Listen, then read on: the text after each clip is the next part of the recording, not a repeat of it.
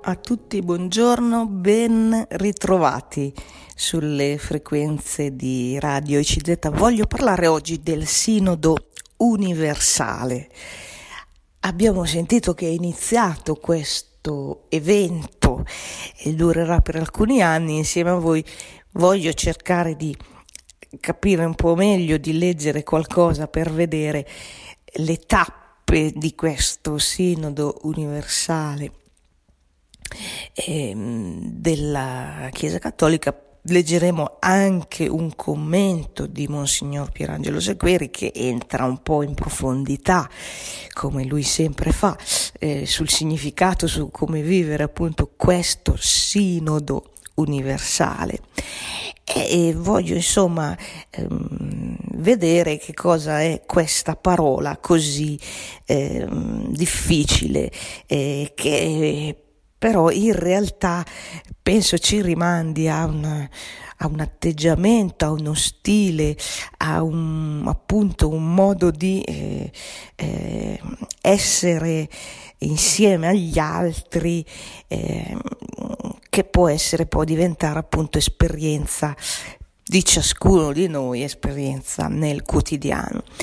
Sicuramente abbiamo già sentito parlare del sinodo nelle nostre comunità, eh, sicuramente ci hanno un po' spiegato, eh, ci hanno mm, in qualche modo mm, eh, informato e anche coinvolto in questo cammino sinodale, anche perché eh, a quanto ho potuto capire l'obiettivo è proprio quello di coinvolgere e ascoltare un po' tutti quanti eh, le persone che appartengono appunto alle, mh, mm, alla comunità ecclesiale, quindi e anche coloro, eh, dice, eh, il, dicono i documenti introduttivi del sinodo, ascoltare anche coloro che sono lontani dalla Chiesa, che sono non credenti.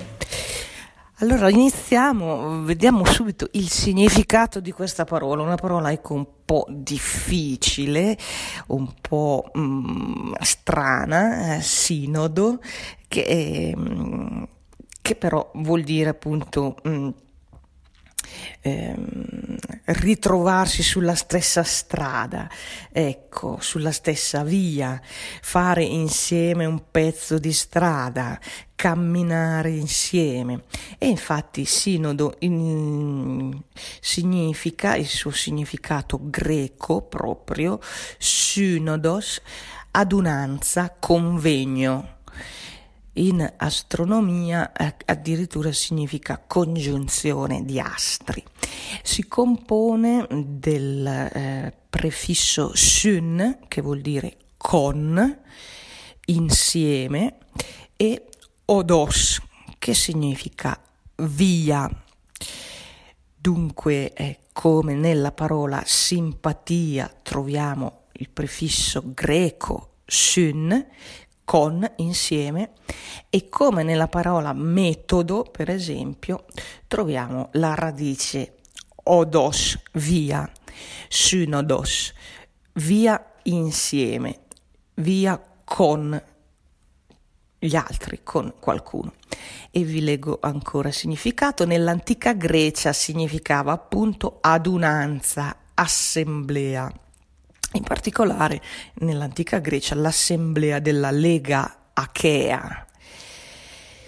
È entrato poi questa parola nel linguaggio ecclesiale e, e anticamente si usava come sinonimo di concilio. Per esempio il concilio di Trento viene indicato in alcuni documenti come sinodo. Eh, San ehm, Santa Sinodo Generale eh, in Trento. E il significato in generale è quello quindi nel linguaggio specifico ecco, ecclesiale di assemblea, assemblea dei preti, assemblea di altri fedeli all'interno di una diocesi oppure come nel nostro caso universale, indetta appunto dal vescovo, nel caso del sinodo diocesano, eh, con il compito di prendere in esame ciò che eh, può concernere la cura pastorale e in genere la vita della Chiesa.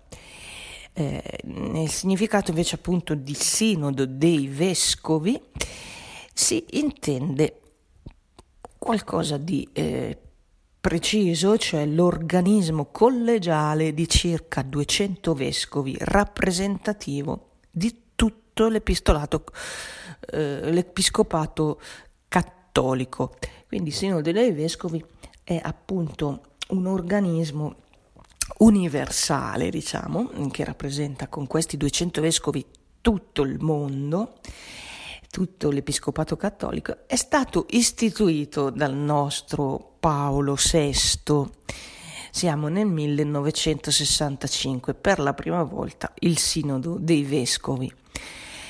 La funzione di questo organismo collegiale è quella di coadiuvare il pontefice nel governo pastorale di tutta la Chiesa. E così nella Chiesa cattolica ehm, ogni tanto viene appunto raccolto, indetto il sinodo dei vescovi. Nella Chiesa mm, valdese, per esempio, il sinodo indica l'assemblea legislativa annuale di tutti i pastori e di altrettanti membri laici eletti nelle varie chiese. Nella Chiesa russa il Santo Sinodo invece è un organo amministrativo che corrisponde a una specie di ministero per gli affari del culto istituito già da Pietro il Grande nel 1721 eh, per assicurare la dipendenza della Chiesa dallo Stato ed è stato poi soppresso dopo la caduta dello zarismo, dunque non esiste più all'interno della Chiesa russa questo organismo. Ecco, eh, allora vi dicevo mm, di questo, eh, vi ho letto di questo significato, vi dicevo in fondo una parola un po' difficile, con queste radici greca, ma ehm, una parola mh, mm, anche, eh, se vogliamo, che ehm, tocca poi il nostro stile di vita, cioè camminare insieme agli altri. Qualche spiegazione che ho sentito, insomma, dice questo, impariamo a stare insieme ogni giorno, ecco, nelle nostre esperienze, ascoltare un po' di più, prima di tutto. Stare insieme significa questo, ascoltare, prendere decisioni insieme agli altri, ehm, e anche questo significa stile sinodale, non prendere le decisioni da soli, ma consultarsi con gli altri, appunto radunarsi con gli altri. E poi ehm, anche esprimere il, mh, mm, il proprio pensiero, il proprio parere, il proprio punto di vista agli altri, in questo senso stile sinodale. Questa è una spiegazione che ho sentito che mi sembra mh, mm, interessante per dire che è qualcosa che tocca ciascuno di noi, ecco, cioè avere un atteggiamento maggiore di ascolto, di eh, stare insieme agli altri, camminare appunto insieme agli altri, come dice la parola, come dicevo nel suo significato greco, eh, syn odos, e, e poi anche parlare di più, esprimere agli altri la propria idea, di modo che anche in questo sì, eh, ci sia maggiore condivisione, maggiore cammino insieme. Allora, cosa succederà? Qui ci sono mm, varie tappe, vari momenti e, e, e vi leggo qualcosa. Eh, il, quando si è aperto il processo sinodale. L'apertura del processo sinodale della Chiesa universale è avvenuta in Vaticano, ma anche in ciascuna diocesi del mondo.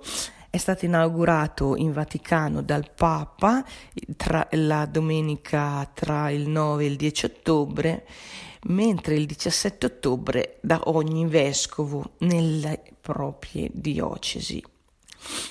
Ehm, va precisato che in Italia Ecco qui un po' questo tema, eh? Eh, il percorso del Sinodo dei Vescovi è destinato a intrecciarsi con il cammino sinodale della Chiesa italiana. Praticamente si sovrappongono due sinodi in Italia. Eh, c'è quello universale dei vescovi quell'organismo appunto dei 200 vescovi rappresentativi di tutto l'episcopato del mondo, da una parte quello di Papa Francesco, ma in Italia si sovrappone anche un sinodo delle, della Chiesa italiana che era stato aperto ufficialmente lo scorso maggio Eh, che cosa si intende per fase diocesana? Vi leggo, è sempre qui una spiegazione un po' dei, di cosa succede. La fase diocesana eh, è in programma da ottobre 2021 a aprile 2022. È una fase di consultazione. Consultazione di chi? Consultazione del popolo di Dio, di tutte le persone come è stato indicato dalla eh, Costituzione Apostolica Episcopalis Comunio di Papa Francesco del 15 settembre 2018. In questo modo è stato trasformato il Sinodo dei Vescovi allargandolo in un certo senso, aprendolo a una consultazione appunto eh, del popolo di Dio. Si tratta di una fase di ascolto dal basso, cioè ascolto della gente che è, è, è tanto cara a Papa Francesco. Questa fase di ascolto, di consultazione appunto del popolo di Dio è la principale novità introdotta dalla riforma del sinodo dei vescovi voluta da Papa Bergoglio. Eh, la segreteria generale del Sinodo ha così inviato alle singole diocesi di tutto il mondo il documento preparatorio accompagnato da un questionario e da un vademecum. Ogni vescovo nomina un responsabile diocesano che deve curare questa fase della consultazione sinodale e, e ehm, e così eh, in questi mesi tra ottobre 2021 e l'aprile 2022 la consultazione nelle diocesi si svolgerà attraverso gli organi di partecipazione e altre eventuali modalità che vengano giudicate opportune perché affinché la consultazione sia reale ed efficace e poi questa consultazione dovrà concludersi con una riunione presinodale, il momento diciamo così culminante della fase dell'ascolto diocesano. Dopodiché, chiusa questa fase diocesana, ogni diocesi invierà i suoi contributi alla conferenza episcopale. Ecco, chiudo le virgolette, stiamo leggendo un po' qualcosa delle tappe del sinodo. Eh, universale e anche della sinodo mh, della Chiesa in Italia. Ecco, vi stavo leggendo qui qualcosa sul sinodo universale che coinvolgerà, come abbiamo sentito, non solo i vescovi, ma tutti i cattolici del mondo. Ne abbiamo sentito parlare eh, sicuramente in questi giorni, in questi mesi, nelle nostre comunità parrocchiali e questo, mm, diciamo così, impegnativo mm, attività che è in corso e che è volta proprio a coinvolgere un po' tutti, ecco, non è solo una faccenda, diciamo, di ehm, preti o di eh, vescovi, almeno così nel disegno, nell'intenzione di Papa Bergoglio.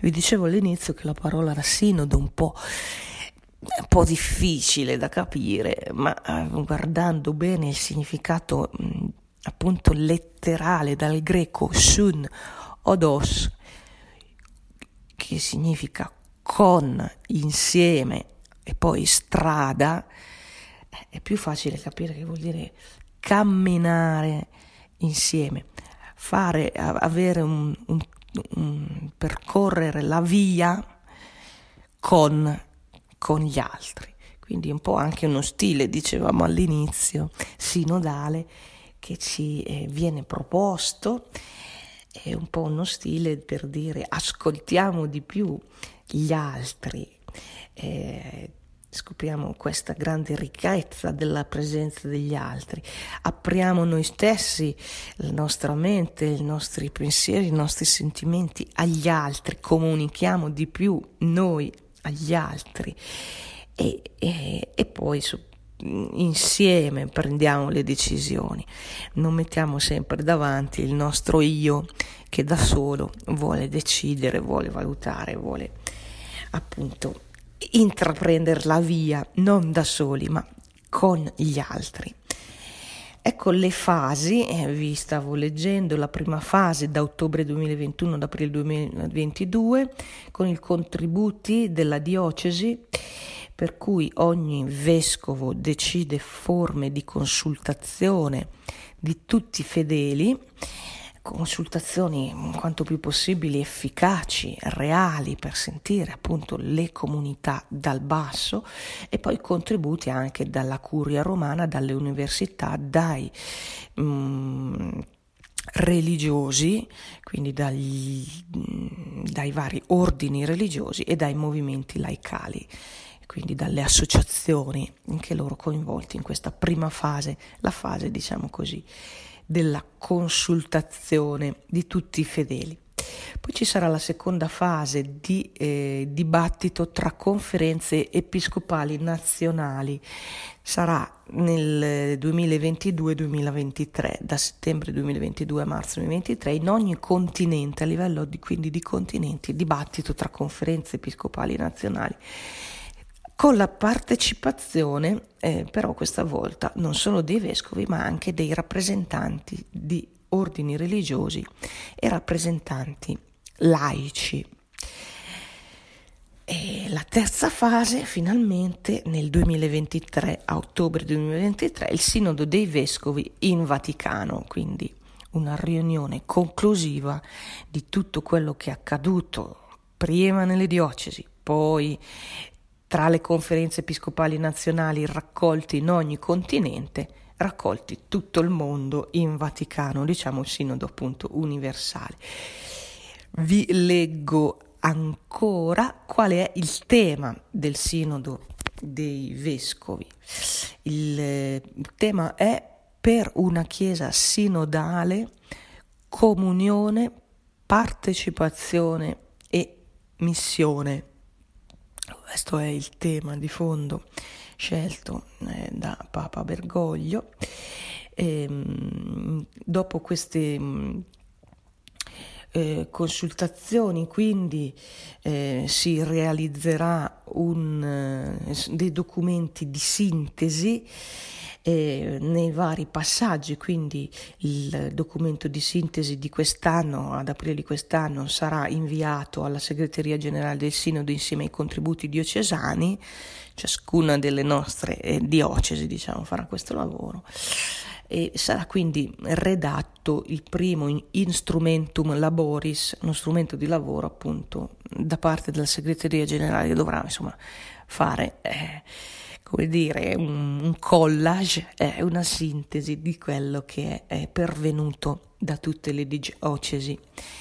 Dopodiché, come dicevamo, ci sarà eh, la fase continentale tra settembre 2022 e marzo 2023, al centro il dialogo eh, appunto su quanto è stato raccolto nella fase di ascolto.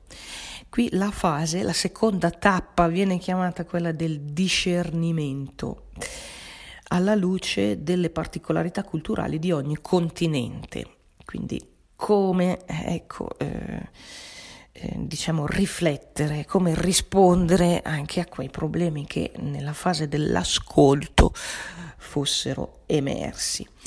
Queste saranno vere e proprie assemblee continentali Qui si stabiliranno dei criteri di partecipazione di vescovi e altri eh, soggetti, abbiamo detto soggetti religiosi o laici. Dopodiché questa segreteria generale del Sinodo, sempre lei, procederà alla redazione di un secondo instrumentum laboris. E a questo punto passeremo finalmente nel 2023, nell'ottobre 2023, alla fase finale.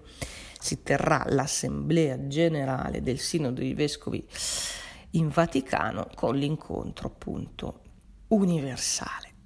Ecco, chiudo le virgolette, abbiamo letto la descrizione di questi tre passaggi. Vedete che, insomma, hanno messo in moto una macchina di lavoro, un sinodo abbastanza importante e, e piano piano sentiremo le notizie, in qualche modo sentiremo anche come siamo coinvolti in questo. Ecco, abbiamo letto la descrizione di cosa accade in questi mesi, in questi tre anni, come abbiamo sentito, per quanto riguarda il Sinodo universale, eh, Sinodo universale quindi che è partito e abbiamo visto cosa c'è da sapere, diciamo, le tappe fondamentali, il tema e un po' l'obiettivo di coinvolgere un po' anche ehm, il mondo dei religiosi, dei eh, laici e non solo i vescovi in questo sinodo voluto da Papa Bergoglio. Vi dicevo un po' sul significato di questo cammino eh, sinodale e ehm, appunto uno stile di eh, stare sulla via insieme agli altri, come dicevo all'inizio, come dicevamo, la parola significa questo in greco, syn odos, insieme e via, e imparare a eh, camminare con gli altri. È uno stile non solo della Chiesa Cattolica, ma è, diciamo un po'... Mm, della persona umana in generale, dobbiamo imparare un po' questo stile. E vi dicevo che c'è un'interessante riflessione di Monsignor Pierangelo Sequiri eh, che eh, va un po' al cuore come sempre mh, mm, e che vi voglio mh, mm, brevemente leggere. Eh, Pierangelo Sequeri eh, scrive su Avvenire il 16 ottobre 2021 il cammino sinodale che si inizia, due novità e un dovere. Scrive Monsignor Pierangelo Sequeri, da oggi l'intera cattolicità del pianeta, tutte le comunità e ogni singolo è convocata ad assumere una postura sinodale, un evento enorme. Cosa significa questo? Esattamente. In un primo senso, il più semplice, si fa per dire, questo significa che i cattolici sono sollecitati a creare le condizioni in cui tutti si impegnano ad ascoltare tutti su ciò che significa portare la testimonianza di Cristo come speranza per la storia del mondo. Dove sta la novità? La novità è duplice.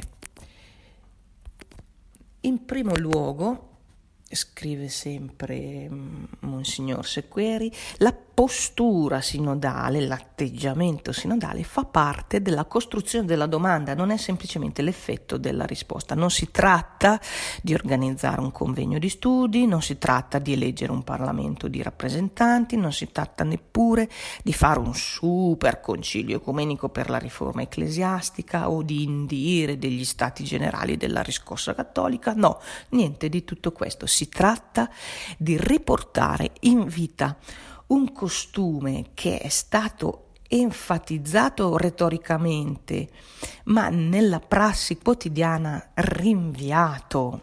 È il costume dell'ascolto reciproco dei fratelli e delle sorelle che condividono e che patiscono la medesima fede, la medesima vita.